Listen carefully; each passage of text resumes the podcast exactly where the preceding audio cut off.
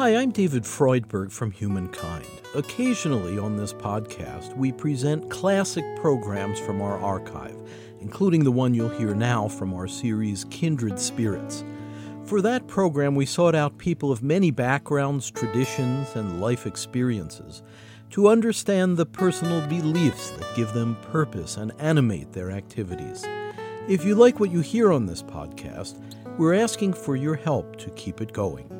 Please visit humanmedia.org and at the top of the homepage, click on How You Can Help. Thanks.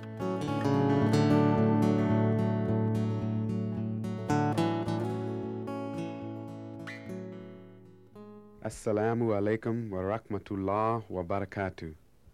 May the peace and blessings and mercy of Allah be with you. Allahu Akbar. Our Father, 式 Who art 即 in 税 heaven. 空即税式慈悲 In te domine speravi, non confundar in aeternum. In you, O Lord, I trust. May I never Shema be Israel, confounded. Adonai Eloheinu, Adonai Echad. Walk cheerfully over the earth, answering that of God in every one. You're listening to Kindred Spirits.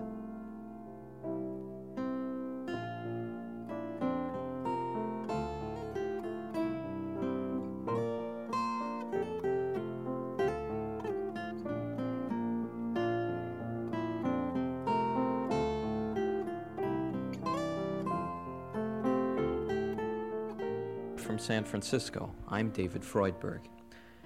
Our guest today is Jacob Needleman, a wonderful author whose works have attempted to build bridges of understanding. He wrote A Sense of the Cosmos with an eye toward what is common to modern science and ancient wisdom. His book, The New Religions, speaks to Western readers about the influx of Eastern spiritual tradition. Today we'll consider his most recent writing entitled Lost Christianity A Journey of Rediscovery to the Center of Christian Experience. One of the people you profiled, and very comically, I thought, was a rather earthy priest named Father Vincent, who took a very interesting position. He insisted there are no true Christians today, which may be a bit of an extreme statement, but what is he getting at there? Well, what he's communicating and what the book is partly about, the true spiritual tradition is something of an earthquake in human life. It cuts the ground out from you completely. Um, it takes away what you consider to be your most precious beliefs, your opinions, your sense of yourself, your views of your own value. And in stripping all that away, something else can appear that's extraordinary, that's higher, that's truly higher. But you can't compromise with that first thing, the stripping away. It can be very gradual. It can be done with a certain strategy that the where the person can take his time so that he understands it very, very clearly what's happening. But at one point in every tradition, every real great spiritual tradition, or at one time or another, a person has to cut something that he's trusted in himself in order to find something higher. Now, when a great spiritual teaching begins to spread throughout many, many numbers of people, something takes place, and everybody more or less recognizes this theoretically, if not actually in fact, in detail, how it happens. The edges begin to get chipped away. It begins to get rounded a little bit. It begins to get more comfortable. It begins to get easier, and more acceptable. Even the idea that it's difficult becomes easy. One begins to say, oh, yes, Christianity is difficult. I know that. Or, oh, yes, uh, God, the God of Judaism demands absolute trust. I know that. Now, what's for lunch?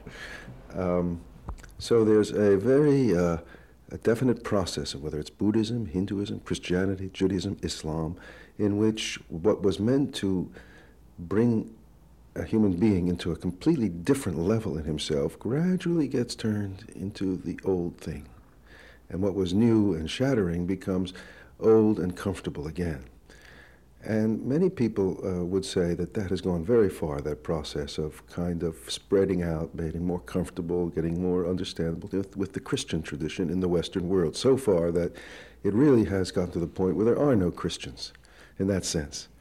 So, in that sense, every great, I think every great saint would agree with Father Vincent, and particularly speaking about himself. One of the most extraordinary things I think you'll find, probably you, are, you have in your own meetings with people who are serious in this, is that the greater the person, the more awareness they seem to have of their own distance from where people should be. Not in any false humility sense, but in a real sense of understanding how far we are from what we should be. So that's Father Vincent. There are no there is only one Christian, as Nietzsche said, and he died on the cross. Is it impossible? No, it's not impossible, but it's nor is but on the other hand, it isn't possible. What I call intermediate Christianity has to do with this point that what we have in the great religious teachings that have come down to us, and particularly in the Bible that we try to live by, are a set of moral guidelines of what is a moral, virtuous value, life of value with respect to ourselves, our neighbor, and the whole society. These moral guidelines serve very, very much as ideals for the whole of a culture. However, and they're very important, they, when you really come down to the nitty gritty of them, they are telling us to do certain things, to be in a certain way, like love your neighbor is typical, is the great Christian message. Um, don't lie, don't cheat, don't steal, all the things in the Ten Commandments. But nothing in the tradition that we now have it and tells us how to do that or helps us to be able to do that. If I tell you, don't lie, you can say, all right, but do you, are you able to not lie? Are you able to love? No, in fact, we are not given the help to be able to love. To love is a power. To be able to love is a power, an ability. Simply to tell someone to love and then not give him the power to do help him to find out how to do it, is uh, breeds a kind of two two things. It breeds, each one of which is deadly. One is a guilt. I ought to love, but I can't. And uh, so there is a kind of debilitating guilt. I don't love. I can't do it. I'm terrible. I'm rotten. I begin to hate myself. And this is, leads nowhere, leads to violence eventually. Or the other, which is perhaps in a way even worse, although it's hard to imagine anything worse than that kind of guilt that we have been instilled in us. And that is to deceive yourself that you are able to do it, when in fact you're not. And I can be killing you at the same time imagining that I'm doing it out of love. On the whole, we um, we don't really help our neighbor very well.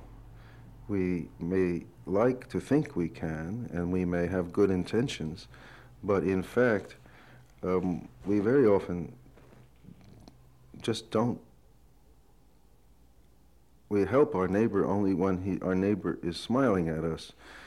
But um, when our neighbor begins to not smile at us, we start getting angry at him. And we know from we start by wanting to help, we end by hurting so often. We have no control over our emotions.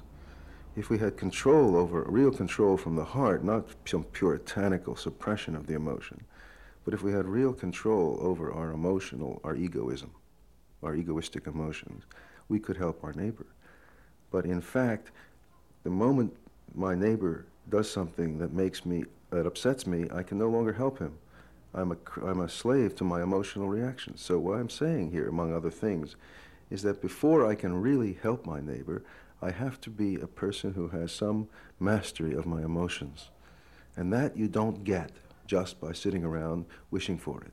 It's something you have to work for, to have a to be no longer in the control of egoistic emotions. Many of the things we do to help people are just disguised egoism not all of them. I don't mean to blanket, but many of the things you ask you, you look at yourself sincerely sometimes, and you see.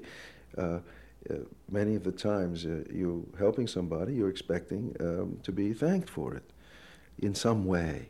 And if you're not thanked for it, you'll get upset. And you may even wind up hurting the person because of that. So until you are master of yourself, until you can really help yourself, you cannot help another person. That's what I'm saying. I don't mean, I'm not talking about it on the on the simple level, which every normal human being should do. And obviously, uh, if somebody's drowning, you throw him a rope.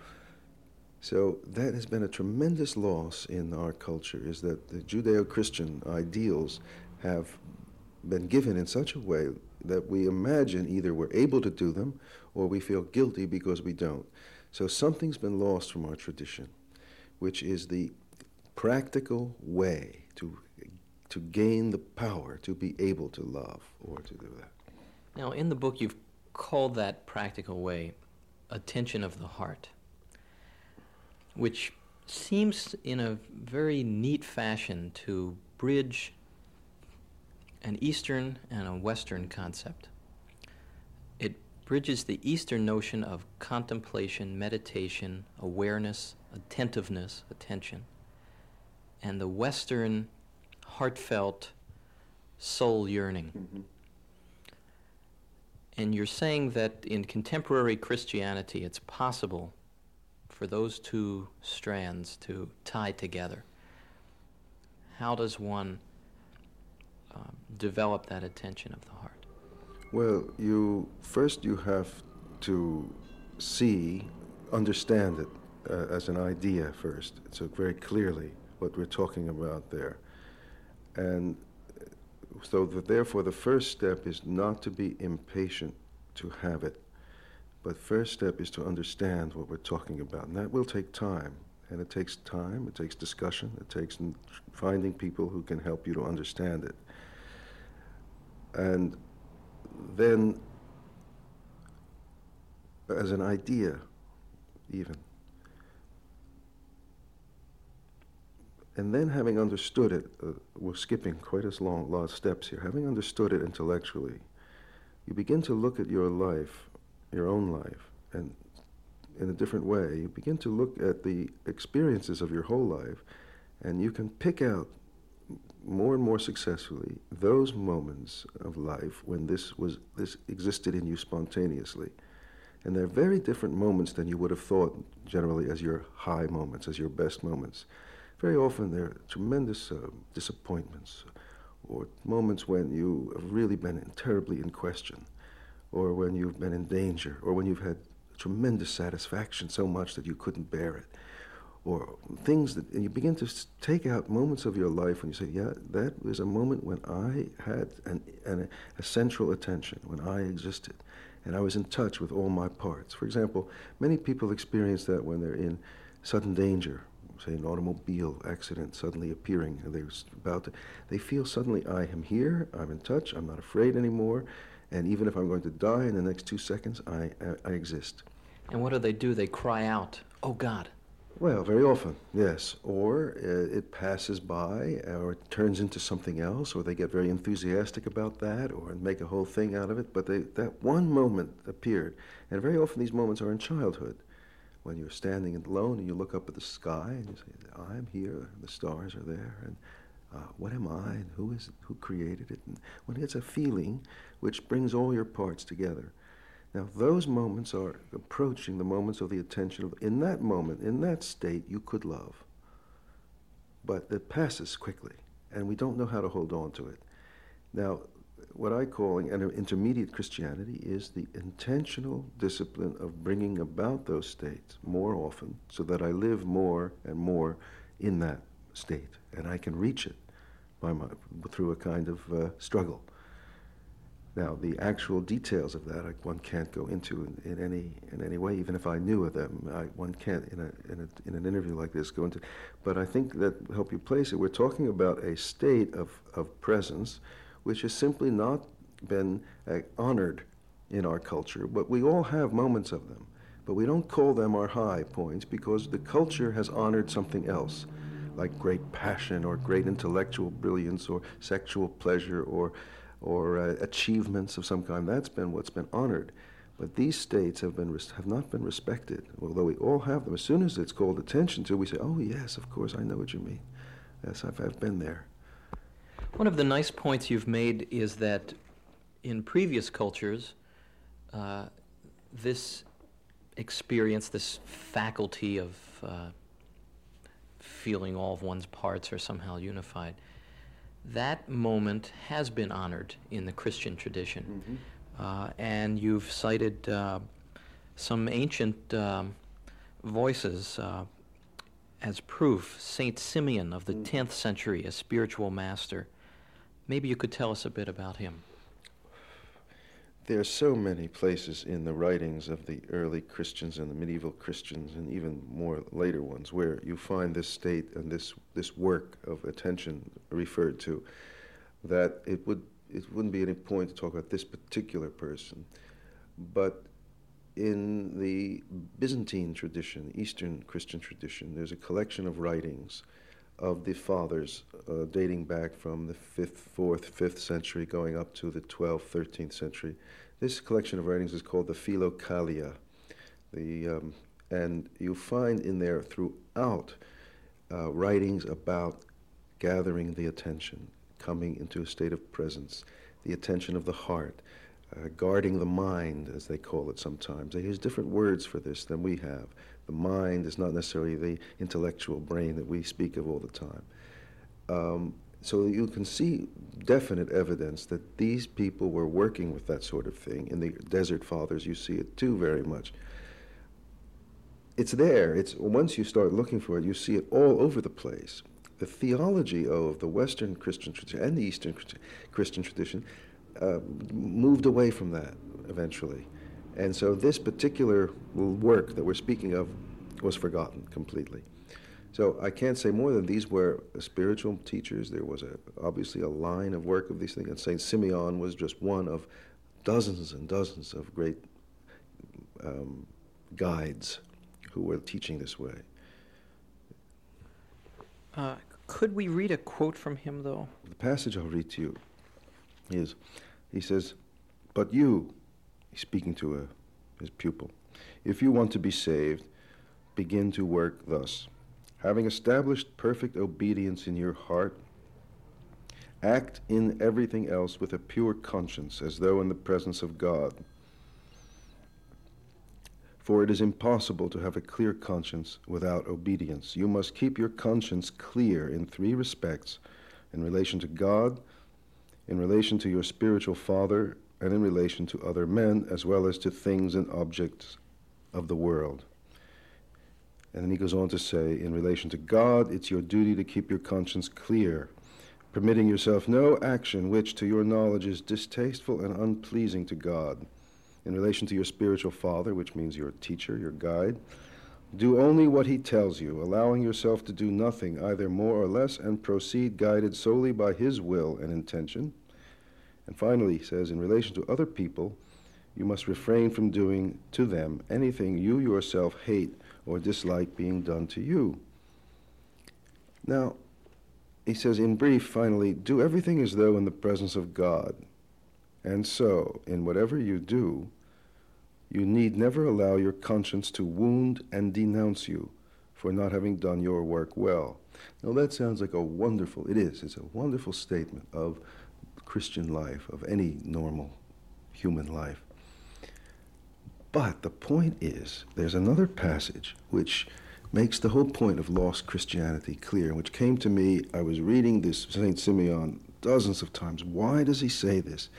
If I could be like that, there would be no problem. If I could be in touch with my conscience, fine. But the whole point of Christianity, where, where it's gotten lost, is that it tells us to do these things, but I'm not able to do them. So there is this little place where St. Simeon says, Keep your mind there in the heart, trying by every possible means to find the place where the heart is, in order that, having found it, your mind should constantly abide there. Wrestling thus, the mind will find the place of the heart. And that's the point I'm wanting to make, is that we don't know the place of the heart. We have to find the place of the heart. If we don't find it, then all the rest of this is just theoretical, it's just idealism.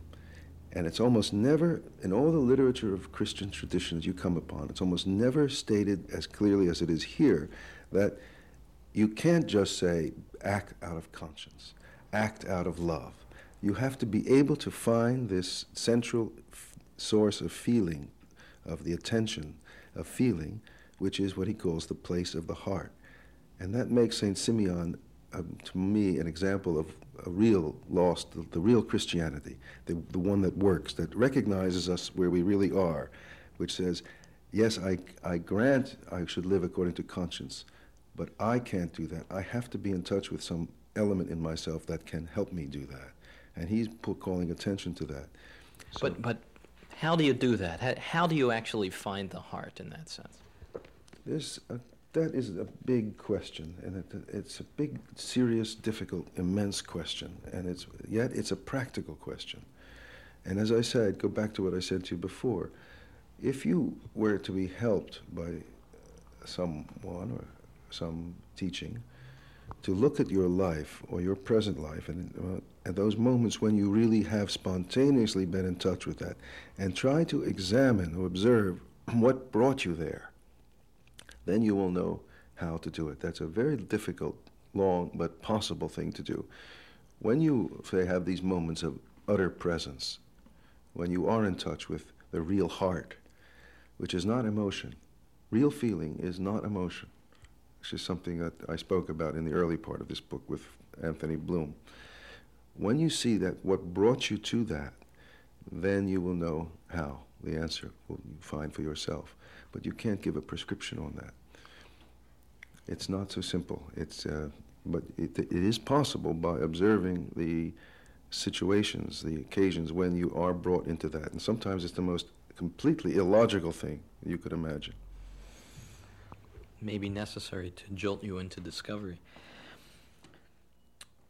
You've said that this attention of the heart has sort of gotten covered over through the centuries of Christianity. And part of this has led to a very strong distaste in Christian dogma uh, for mysticism. I wonder if you could trace for us a little bit of that history. How did that happen? Why did it happen?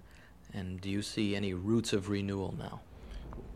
That's a, it's many, many factors involved, and one having to do with the fact that Christianity, in after a couple of centuries, began to become a world religion. That is a religion of many, many people, millions of people became.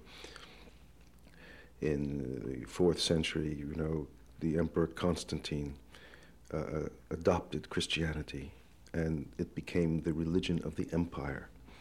And that's a very crucial moment in the history of Christianity when it became something very serious happens in a human being's life, when, if, a Christian's life, when it becomes externally more profitable to be a Christian than not to be. That is, when it's better for your money or your external goods to be called a Christian.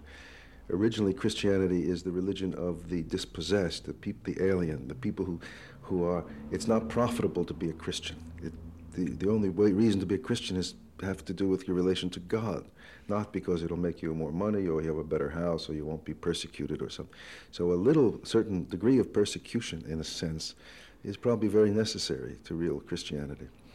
So in any case, I'm not saying that, that there are many aspects to that, but when Christianity becomes a world religion, it has different things to do than when it's a mystical spirituality. And when mysticism itself or inner experience which was what the early fathers in the desert, for example, were pursuing, becomes something that almost everybody tries all by themselves. You get a kind of proliferation of freelance mystics all over the place, and very often that turns into a kind of fantasy fantasy land. Gee, whatever you have, you have a high experience, you get a jolt, you get a jag, you get a this, you get a that, you suffer, you can do without, you, you can decide to do without food for 50 years or something, and you get all these fantastic experiences, and you call that Christianity. Most of that, very often, is just projecting your own fantasies, good intention though they may be. And naturally, a church which wants to have a, a body of ideas and teaching and ritual and moral uh, ideals to help people live a normal life in a certain way has got to be suspicious or even resistant, very resistant to that sort of thing. No freelance mysticism is permitted in that sense. And so that, that is, that's a, I think, an understandable and like you could argue even a healthy thing for, the, for a world religion to do. However, when it gets to the point that all inner experience, in its impatience, in its concern to not encourage um, fantasies, subjective fantasies, the church, someplace along the line, seemed to rule out mysticism at all for most people. And that was a mistake, I think, because there are authentic, great experiences, even by freelancers, as it were. And they have to be discriminated and understood and distinguished from the majority, which is maybe just fantasy. At some point, the church seems to have lost that wish to discriminate at all, or its ability. And when that happened, you have lost when you really lose the mystical core of a tradition, you've, you've sounded the death knell of a religion. At that, from that point on, it can go into all kinds of social action or philosophical sophistication or political scenes, and it no longer becomes um, a, a, a, a, whole way of living with paths that lead ultimately to, for those who wish it, to this deep experience of God in oneself. Now, you, you can't identify the time in history when this happened. It's hard to do it. But you, you can say that by, say, the uh, 17th century, 16th, 17th century, it was, the church was pretty hostile or suspicious toward this sort of thing. There were some as if I use the phrase, some kosher mystics around, but on the whole, it was very suspicious, and because there was a lot of political stuff going around, some of the mystical things. So it, it has a long history, this whole hostility toward the mystical. But in the Eastern traditions of the Christian, it hasn't been lost. There's still a respect for that in there. And nowadays, Christians everywhere, many Christians, are are becoming aware that this inner dimension has been lost and they're trying to bring it back, bring back the spirituality dimension of the Christian tradition. Thank you very, very much. I've been talking with Jacob Needleman, author of Lost Christianity, a journey of rediscovery to the center of Christian experience.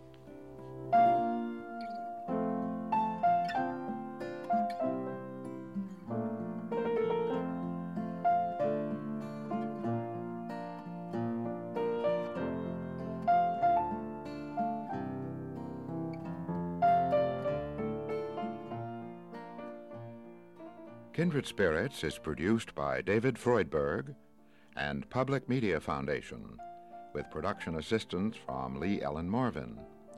Theme music by Russ Barenberg and Alan Byrne. Studio recording at WGBH Boston.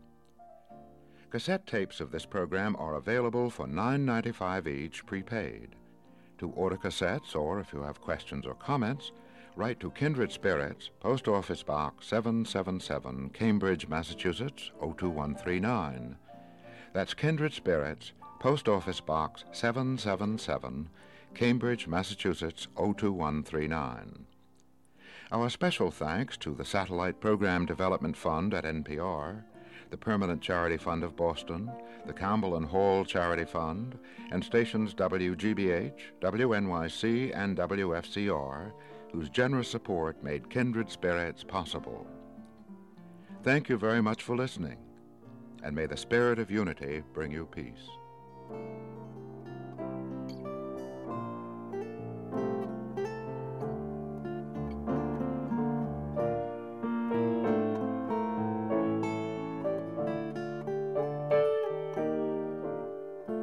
The executive producer is David Freudberg. Please subscribe to our free weekly podcast. The title is Humankind on Public Radio.